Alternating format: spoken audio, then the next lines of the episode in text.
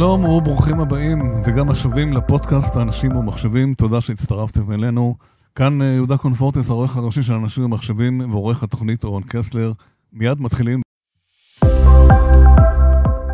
אחד היעדים שהציבה הממשלה הנוכחית שמסיימת uh, כעת את כהונתה הוא הגדלת כוח אדם בהייטק, וחתירה ליעד שהציב בזמנו uh, יאיר לפיד, שר החוץ וראש הממשלה המיועד, למיליון מועסקים בענף בתוך כמה שנים. משרד המדע והחדשנות הציב לעצמו יעד לשנת 2022, הגדלת כוח האדם ב-6.9% עד סוף השנה, לפי התוכנית הממשלתית הראשונית. הכנסת עסקה לא מעט באתגרי הענף במסגרת ועדת הכלכלה, ונערכו שם לא מעט דיונים בנושא הזה, יחסית הרבה לכנסות קודמות, ואף הוקמה ועדת משנה להייטק, בראשותו של חבר הכנסת רון כץ, מסיעת יש עתיד, שמתארח היום באולפן אנשים ומחשבים. שלום לך, רון כץ. רק נגיד שחבר הכנסת כץ נכנס לכנסת במושב הנוכחי, לפני כן כיהן כממלא מקום ראש עיריית פתח תקווה, וכיהן גם כמנהל מינהל החינוך בעיר. שלום לך, רון כץ, תודה שהגעת שלום אלינו. שלום רב, צהריים טובים. ימים עמוסים, אני יודע, אבל uh, זהו. Uh, שנה לקדנציה, עוד מעט מסתיים, מאוכזב, uh, מודאג. זה הרבה פחות ממה שהיינו רוצים שיהיה, אבל הספקנו המון בשנה הנוכחית. ברור שהייתי רוצה שהכנסת והממשלה תשלים את ימיה. אבל הקונסטלציה הפוליטית לא אפשרה את זה, אבל אני אופטימי מאוד לגבי העתיד, ואני חושב שאנחנו. אתה הגעת מהשלטון המקומי, נכון? נכון. מה הביא אותך אה, להיכנס לכנסת ולהיכנס לקלחת הגדולה הזאת? שכמו שראית, זה לא בדיוק טיול בית ספר, כן. אה, מה שהביא אותי, זה בדיוק אותה סיבה שהביאה אותי גם לשלטון המקומי, זה הרצון גם לשרת וגם לשנות, כי בסופו של דבר שרוצים לשנות, אה, זה, זה המקום שעושים את זה, אם זה בשלטון המקומי, בעניינים הפנימיים של עיר, שאני חושב שיש לזה אפקט גדול ומשמעות אדירה, ובטח בכנסת, שזה אפקט אדיר על כל מדינת ישראל, וגם ראינו בשנה האחרונה כמה עשינו, כמה רפורמות העברנו, כמה חוקים קידמנו, וגם בוא, את ההייטק. בואו בוא נדבר באמת הנושאים, כמו שאמרתי, באמת בוועדת הכלכלה, גם בוועדת המשנה, כמה שהספקת לעשות מאז שהוקמה. אה, היו לא מעט דיונים בנושא בהייטק, ויחסית הרבה לכנסות קודמות, בתור אחד שמכסה את זה הרבה, בזמנו זה היה ועדת המדע, היום, עכשיו זה ועדת הכלכלה. אז בואו ננסה לראות מה, תראה, שנה זה מעט זמן, אבל גם מספיק זמן, אתה יודע, כזה, לפחות להניע תהליכים. נתחיל בנושא של מחסור בכוח אדם. הממשלה הציבה יעדים, ולמעשה, מהדיונים שאני צפיתי בהם, הייתה תחושה שבעצם הבעיות ידועות, זה לא חדש, למרות שכל פעם ניסו להמציא את הגלגל מחדש. מה בעצם אה, הצלחתם להניע כדי לשנות ולהתקרב ליעד? המחסור קיים, חמור, אין, אין מה לעשות, אתם יודעים, איך אתה רואה את זה? אז באמת, אה, ועדת הכלכלה עשתה עבודה מדהימה, ועדת המשנה להייטק ולחדשנות, אה, לראשונה, אני חושב, ממש ניתחה את ענף ההייטק במדינת ישראל, יחד עם החברות, דרך אגב, ויחד עם האיגודים הרלוונטיים, ויחד עם, עם כל מי שרלוונטי לענף הזה, וממש מיפינו את הבעיות. אחת הבעיות הקשות והרציניות שאנחנו מכירים זה באמת בעיית כוח אדם בהייטק. אם נפרוט אותה, זה, ועדת, אז זה בעיית הג'וניורים ו... וההכשרות ועוד... אה, המחסור החמור, המחסור באנשים. כן. אז, אז אני אגיד לך מה, דווקא מבחינת מחסור, אין, המחסור הוא, הוא הרבה יותר אה, סטיגמה ממה שבאמת קיים בשטח, כי הכוח אדם קיים. הבעיה היא בעצם ההכשרות שלהם. כלומר, יש לנו הרבה מאוד אנשים שמסיימים את, את ההכשרות שלהם, את הלימודים, אבל מעט, אה, מעט מתוכם בעלי ניסיון, והחברות רוצות אנשים בעלי ניסיון, כי ההכשרה עולה הרבה מאוד כסף לחברות, ובדרך כלל גם אחרי ההכשרה הזאתי, אז, אז הם פנויים לעבור מחברה לחברה, וזה מה שמדאיג אותם. אז מה שאנחנו עשינו יחד עם משרד הכלכלה ושרת הכלכלה אורנה ברביבאי ומשרד המדע, זה בעצם הכשרנו ונתנו את הניסיון הזה בין החבר'ה שסיימו את הלימודים לבין ההכשרה בפועל, שזה... זו, זו מדרגה שלא הייתה מספרים, מעולם. כמה מדובר? כמה הצלחתם? אנחנו ל... מדברים על אה, מאות שכבר נכנסו למעגל העבודה בתחום ההייטק, ואנחנו... שעברו הכשרה? שעברו הכשרה, וזה גם תוכנית שתישאר בפועל, זה לא משהו ש... שנגמר כרגע. מה, הם מהנדסים? מה, הם מתכנתים? מה הם? מתכנתים. אנחנו מדברים על מתכנתים שהיו צריכים את הניסיון. יש הרבה מאוד, הרבה מאוד מתכנתים שסיימו את הלימודים הפורמליים שלהם, אבל חסר להם הניסיון הפרקטי בשביל להיכנס. רוב החברות רוצות את הניסיון, זה בעצם, זו בעצם סוגיית הג'וניורים. אז הם נכנסו כג'וניורים בעצם? הם נכנסו כג'וניורים, כן. אוקיי. Okay. ואנחנו גם מרחיבים את זה וגם מחברים את הפריפריה לנושא הזה. יש עכשיו תוכנית של משרד המדע יחד עם החברה למתנסים, בעצם כן. לעשות הכשרות גם בפריפריה. אנחנו נכנסים מאוד מאוד חזק לתחום של ההכשרות. אנחנו מבינים שהכוח אדם קיים, אבל צריך uh, להכווין אותו יותר. כי ההכשרות היו קיימות כל הזמן. אמרה מנכ"לית משרד המדע בדיון האחרון שהיא חושבת שזה לא בדיוק uh, הצליח כל ה... כל הנושא, במיוחד בפריפריה, דברים אחרים. אז איך אתם עכשיו, אה, ולא בגלל, ש, לא בגלל שהחברות לא עשו, פשוט לא היה ביקוש לזה.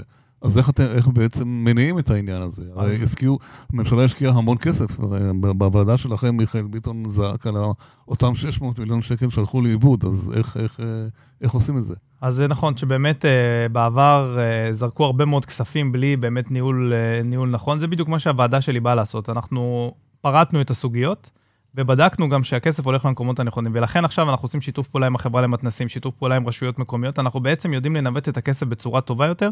אין ספק ש-600 מיליון שקלים לארבע חברות שהיו בעבר, זה היה משהו שעד היום אני לא הצלחתי לרדת. התוצאה, אה, מילא לעומת אם- התוצאה, אם היו מביאים אנשים זה היה טוב, אין אבל לא- ספק. לעומת התוצאה. אין איפה ספק. מוכשרים האנשים האלה? איפה הם עוברים את ההכשרה? הכשרה מת- פיזית, כן. בתוך, אה, כרגע ההכשרה עם החברה למתנסים זה בתוך המתנסים של החברה למתנסים. יש גם הכשרות שמתקיימות בתוך, בתוך החברה, בתוך, סליחה, הרשויות המקומיות, ואנחנו גם נרחיב את זה להכשרות שדרך אה, ועדת, דרך, סליחה, דרך משרד הכלכלה. רגע, זה חבר'ה שסיימו תואר בעצם, נכון? סיימו ומה- תואר וצריכים את הניסיון. אז, אז אבל- איזה ניסיון הם צוברים ב- ב- במתנ"סים? הכשרה, הכשרה אמיתית. מה זה, למה, למה להם- הכוונה הכשרה? אה, ללמוד את הקוד, לתכנת, לעבוד בזה, ואחרי שיש להם את זה, בעצם יוצאים את זה הם לחברות. לא לומדים באוניברסיטה? הם לא יודעים לפתח? הם לומדים באוניברסיטה, אבל הם לא עובדים פיזית, והחברות רוצות מי שיש לו ניסיון כבר של עבודה בשטח. ודרך. אגב, גם החברות עושות את זה, יש הרבה מאוד חברות שלוקחות חלק בהכשרות האלה. כן. סתם דוגמה, גוגל עושים בוטקאמפ שלהם. הם לא הבנתי. מתחייבים לקחת את כולם, אבל הם כן נותנים לכולם את זה הניסיון. גם מודל, מודל, מודל טוב, בסדר. כשהחברות מצוין. ייקחו את זה על עצמם, גם, גם, גם בנושאים האלה. הרעיון פה באמת, לראשונה, אני חושב, אה, אי פעם מתולדות הכנסת, זה באמת לשתף פעולה עם החברות, הם לא... זה לא שהם שם ואנחנו פה, בסופו של דבר כולנו רוצים את אותו דבר, לחזק את הכלכלה הישראלית, לחזק את שוק העבודה, וגם להם יש אינטרס גדול לעשות את זה, כי בסופו של דבר זה כוח האדם שלהם. הבנתי. אה, דובר הרבה בוועדה שלכם על הנושא של הפריפריה. צפון, דרום, לא בדיוק אה, מה הבעיות ידועות, מה, איך עושים את זה? איך, איך, מדוע עדיין ההייטק נמצא בין גדרה לחדרה?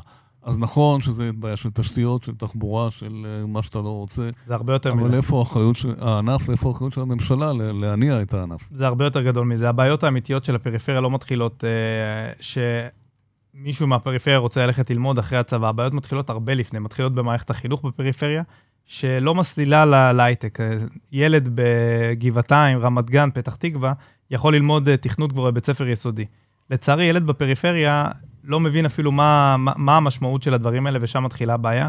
מדובר בהזנחה של הרבה מאוד שנים של ממשלת ישראל, כן. שעכשיו אנחנו משנים את הפאזה גם במשרד החינוך. בדיונים אצלי גם היו נציגים של משרד החינוך, כן. בשביל לשמוע מה הם הולכים לעשות. בנושא הזה, לא יכול להיות שילד אה, בפריפריה יכיר את ההייטק רק ב- בסוף אה, התיכון, אם בכלל, ולעומת זאת, ילדים במרכז יתחילו ללמוד את זה בבית ספר יסודי, זה הפער האמיתי. כן. ברגע שאנחנו נסגור את הפער במערכת החינוך, יהיה לנו הרבה יותר קל, והתחלנו לעשות את הסנונית הראשונה במערכת. לצערי, אנחנו יוצאים לבחירות ואנחנו נמשיך בדיוק מאיפה שהפסקנו. אבל זה לטווח הארוך, מה בטווח בינתיים? מדוע לא מעודדים יותר? אמר, אה, בכנס של אלי הורוביץ אמר, אה, נדמה לי שר הביטחון או מישהו אמר, שהטבות מס כבר לא עוזרות היום. יש המון דברים אחרים שמונעים מה- מהחברות, אז איך בעצם מעודדים אותם יותר? תראה, בסופו של דבר, אה, הפתרון הקצר הוא, הוא כזה, הוא יישאר בטווח הקצר. אנחנו צריכים לפתור את הבעיה הזאת לעומק ולהכשיר באמת מהבית ספר, מבית ספר והלאה. יש פתרונות נקודתיים שאנחנו עושים להכשרות, ופתרונות נקודתיים שאנחנו מדברים על הסעות, ועל uh, פתרונות של מס והרבה מאוד דברים. בסופו של דבר, מה שצריך לעשות זה לעבוד נקודתית בתוך, דרך אגב, אני חושב שצריך לעבוד עם הרשויות, זו גם תוכנית שאני כן. התחלתי לקדם, אבל uh, כרגע כנראה תיעצר, לעבוד עם רשויות מקומיות שרוצות לקחת על עצמם את האחריות הזה ולעשות מאצ'ינג איתם. אם רשות מקומית עכשיו אומרת, אני יודעת לעשות הכשרות כאלה וכאלה במבנים כזה, בוא אתה, משרד הכלכלה, תביא לנו את ההכשרות ותביא תקציבים, אנחנו נדע לעשות את זה. עכשיו, ברמת משרד החינוך, מה זאת אומרת, יתחילו ללמד מה, מכיתה א', ילדים, מה... מה... בדיוק כמו שעושים במרכז. היום אם תלך לגבעתיים, פתח תקווה, תל אביב, אתה יכול להתחיל ללמוד אה, תכנות ברמה כן, נמוכה, כן, אבל כן. אתה יכול להתחיל ללמוד תכנות כבר מכיתה ד'. וזה יעשו גם פר- עכשיו בפריפריה. זה מה שצריך לעשות יש בפריפריה. תקציבים לזה? יש תקציבים לזה. תקציבים כן. לא חסר, חסר נכונות, חסר זה נכון, כסף לא. חסר, כן, זה לא, לא הנושא הזה. אה, דנתם הרבה גם בנושא של אה, הגיוון התעסוקתי, דיברת על זה מקודם, ערבים וחרדים, ועדיין לפי הדוח האחרון של רשות החדשנות, המצב רחוק מלהיות... איזה דברים הצלחתם להניע בכל זאת לשנע? הב- הבעיה ידועה, היא לא התחילה. בממשלה הזאת. בהחלט, הבעיה, הבעיה ידועה ומוכרת, אה, ודרך אגב, הבעיה היא גם בעיה של פריפריה. בדרך כלל כשאנחנו מדברים על הציבור הערבי זה ציבור בפריפריה, כשאנחנו מדברים על החרדים, אנחנו לא מדברים על פריפריה, אבל אנחנו מדברים על פריפריה חברתית מסוג שונה. כן. מה שכן הצלחנו לקדם זה לפתוח מכרזים ממשלתיים של העסקה של האוכלוסיות האלה, שזה מאפשר להם באמת פתח רחב, אה, רחב וגדול. שמה, שחייבים לה, לה, להכניס... שיש להם איזושהי העדפה.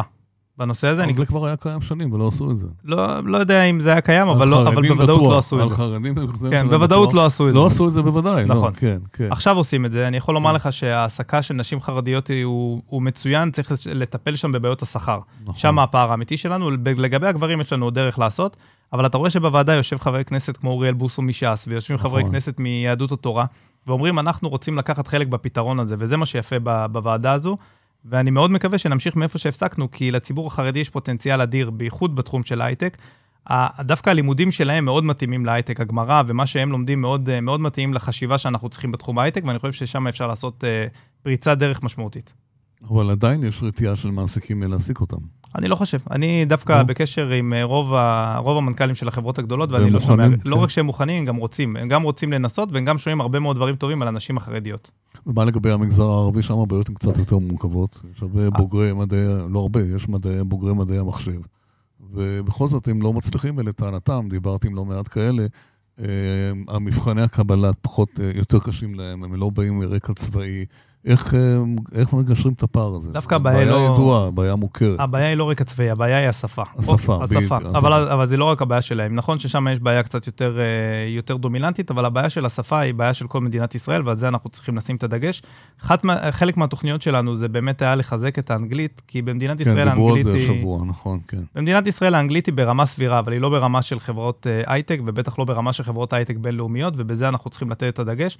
זה חלק מ- מ- מהתוכניות שרצינו לקדם, ואנחנו גם נקדם אותן בעזרת השם אחרי הממשלה הבאה. הבנתי. בדיון האחרון שדיברתם היה דיון מעניין בנושא של ה- אה, החברות הסטארט-אפ הקטנות. זה, ה- זה מתקשר לנתונים של הירידה במספר, בכמויות הסטארט-אפים שקמו. אה, זה מדאיג, למרות שרשות החדשנות אומרת שזה זה לא אומר כלום, כי זה חברות שבוגרות. אבל אתה רואה מגמה מדאיגה בעניין הזה?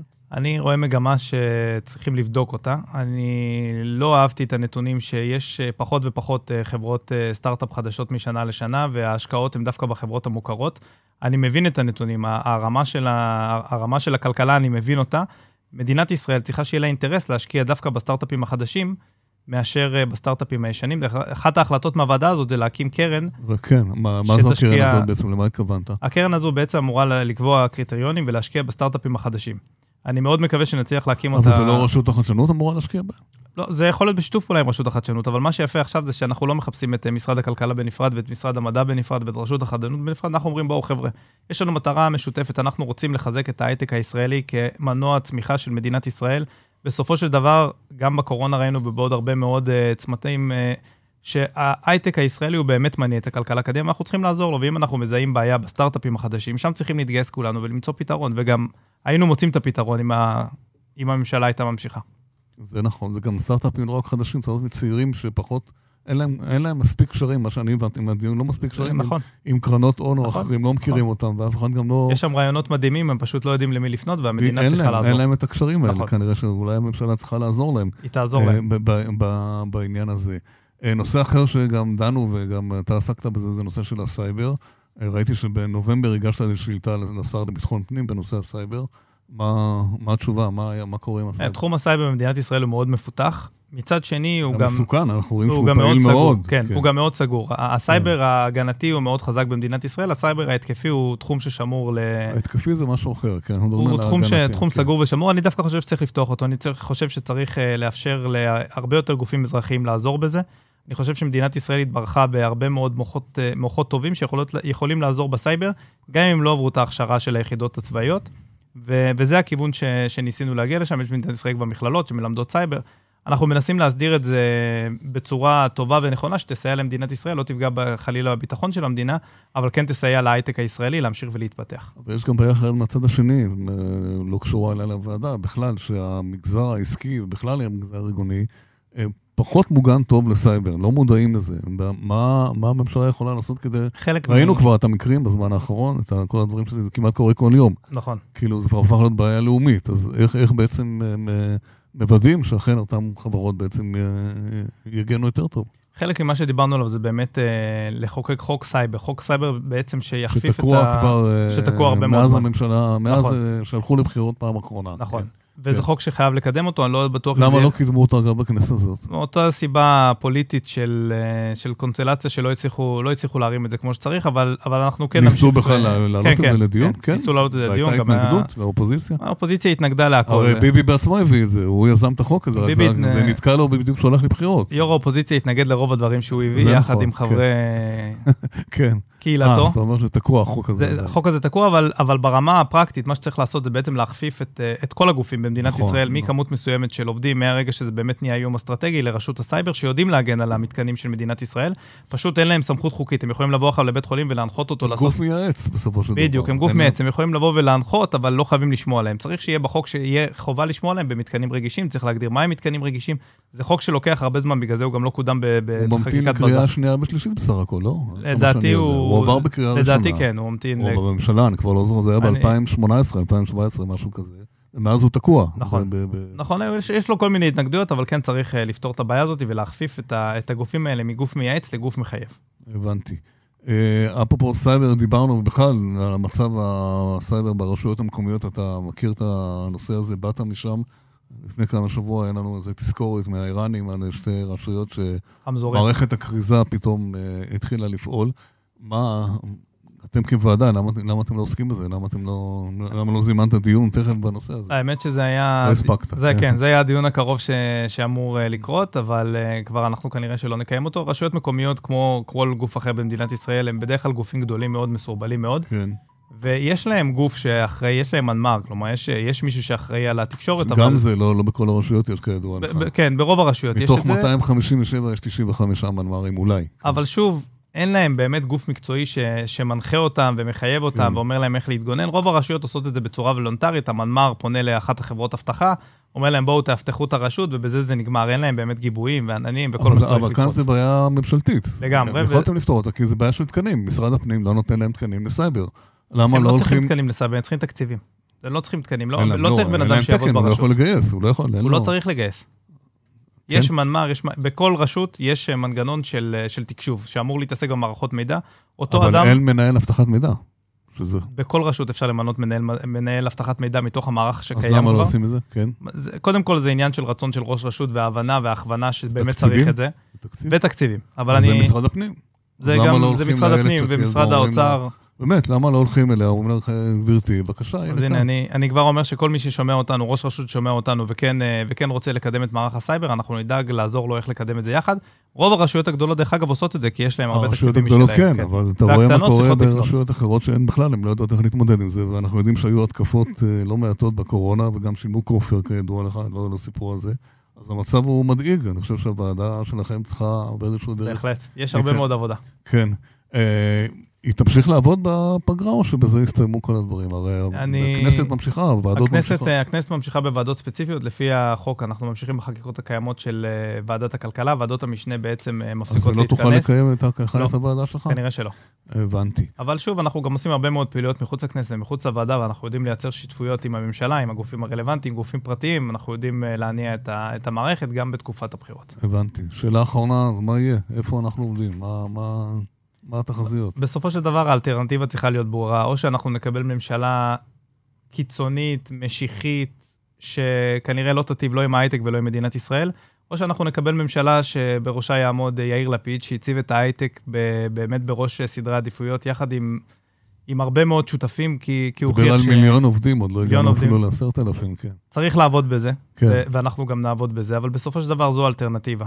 ממשלה קיצונית שאני לא חושב שמעניין אותה תחום ההייטק או הכלכלה הישראלית. ביבי דיבר על זה רחבה. הרבה, אבל לא הצליחו, לא- לא לא הייתה משילות. לא זאת. הבעיה של מדינת ישראל, הוא דיבר על הרבה מאוד דברים הרבה, רק לא עשה. כן, כן.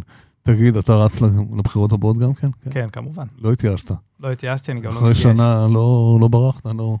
אני אגיד לך מה, תמיד שואלים אותי את כן. זה, זה בכל שלב בחיים שואלים אותי למה, כן. אז אני אומר, בדיוק. כן, אז אני אומר, אני, שאתה מונע מאהבה, באמת לאהבה, גם למדינה, גם לציבור וגם עם רצון אמיתי לשנות, אתה לא מתייאש, אין על מה להתייאש. אנחנו גם לא, אנחנו לא מאמינים בזה, אנחנו הולכים לדרך הארוכה. אצלנו ביש עתיד גם אומרים ציניקנים אף פעם לא שינו שום דבר, אז אני מאמין בזה. אוקיי, חבר הכנסת רון כץ, היה כיף לדבר איתך. תודה רבה. מקווה שתמשיך ותמשיכו לשמור על ההייטק, כמו שעכשיו, כמו שאנחנו יודעים. תודה. תודה רבה. עד כאן הפרק הזה, אה, תודה שהאזנתם לנו, אנחנו זמינים גם באפליקציית אה, ספוטיפיי, בגוגל פודקאסט וכמובן באתר של אנשים ומחשבים, להתראות בפרקים הבאים.